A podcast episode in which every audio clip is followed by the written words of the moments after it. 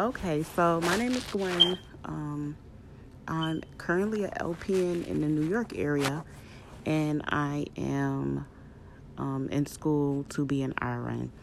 So I started this podcast because I had so many young women and so many young men coming to me for advice, especially um, trying to get through school, trying to work, different types of scholarships, um, how I made it through with a child, just a lot of things like that. So I decided to start a podcast to um, let everybody know what's going on in the world of nursing.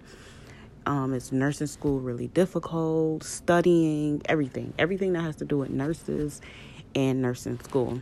So, today, my first topic is going to be starting your prereqs to get into a nursing program.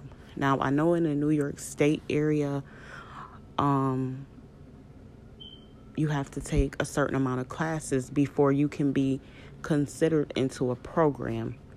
Um, classes that you have to take are like your sciences. So, anatomy and physiology 1, anatomy and physiology 2, micro, and some places even want chemistry before you can get into a nursing program. Also, um, you have to keep a GPA. A lot of times it'll tell you that your GPA has to be a 2.5 in order for you to get in. You want to shoot for the stars when it comes to your GPA, meaning you want more than what they're asking for because then you'll have your definite way in. Anything um, above a 3.0 will probably get you into nursing school. When considering nursing school, also at the very beginning, you don't want to overwhelm yourself and take too many classes you want to take, I would say, up to three classes, maybe four.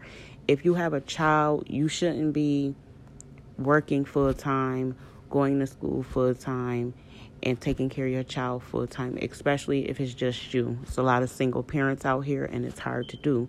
You don't want to set yourself up for failure. You want to go slow and you want to aim high. And when I say that, I mean that you're trying to get A's you shouldn't be getting C's when doing your prereqs because the A's are what helps you get into the nursing program.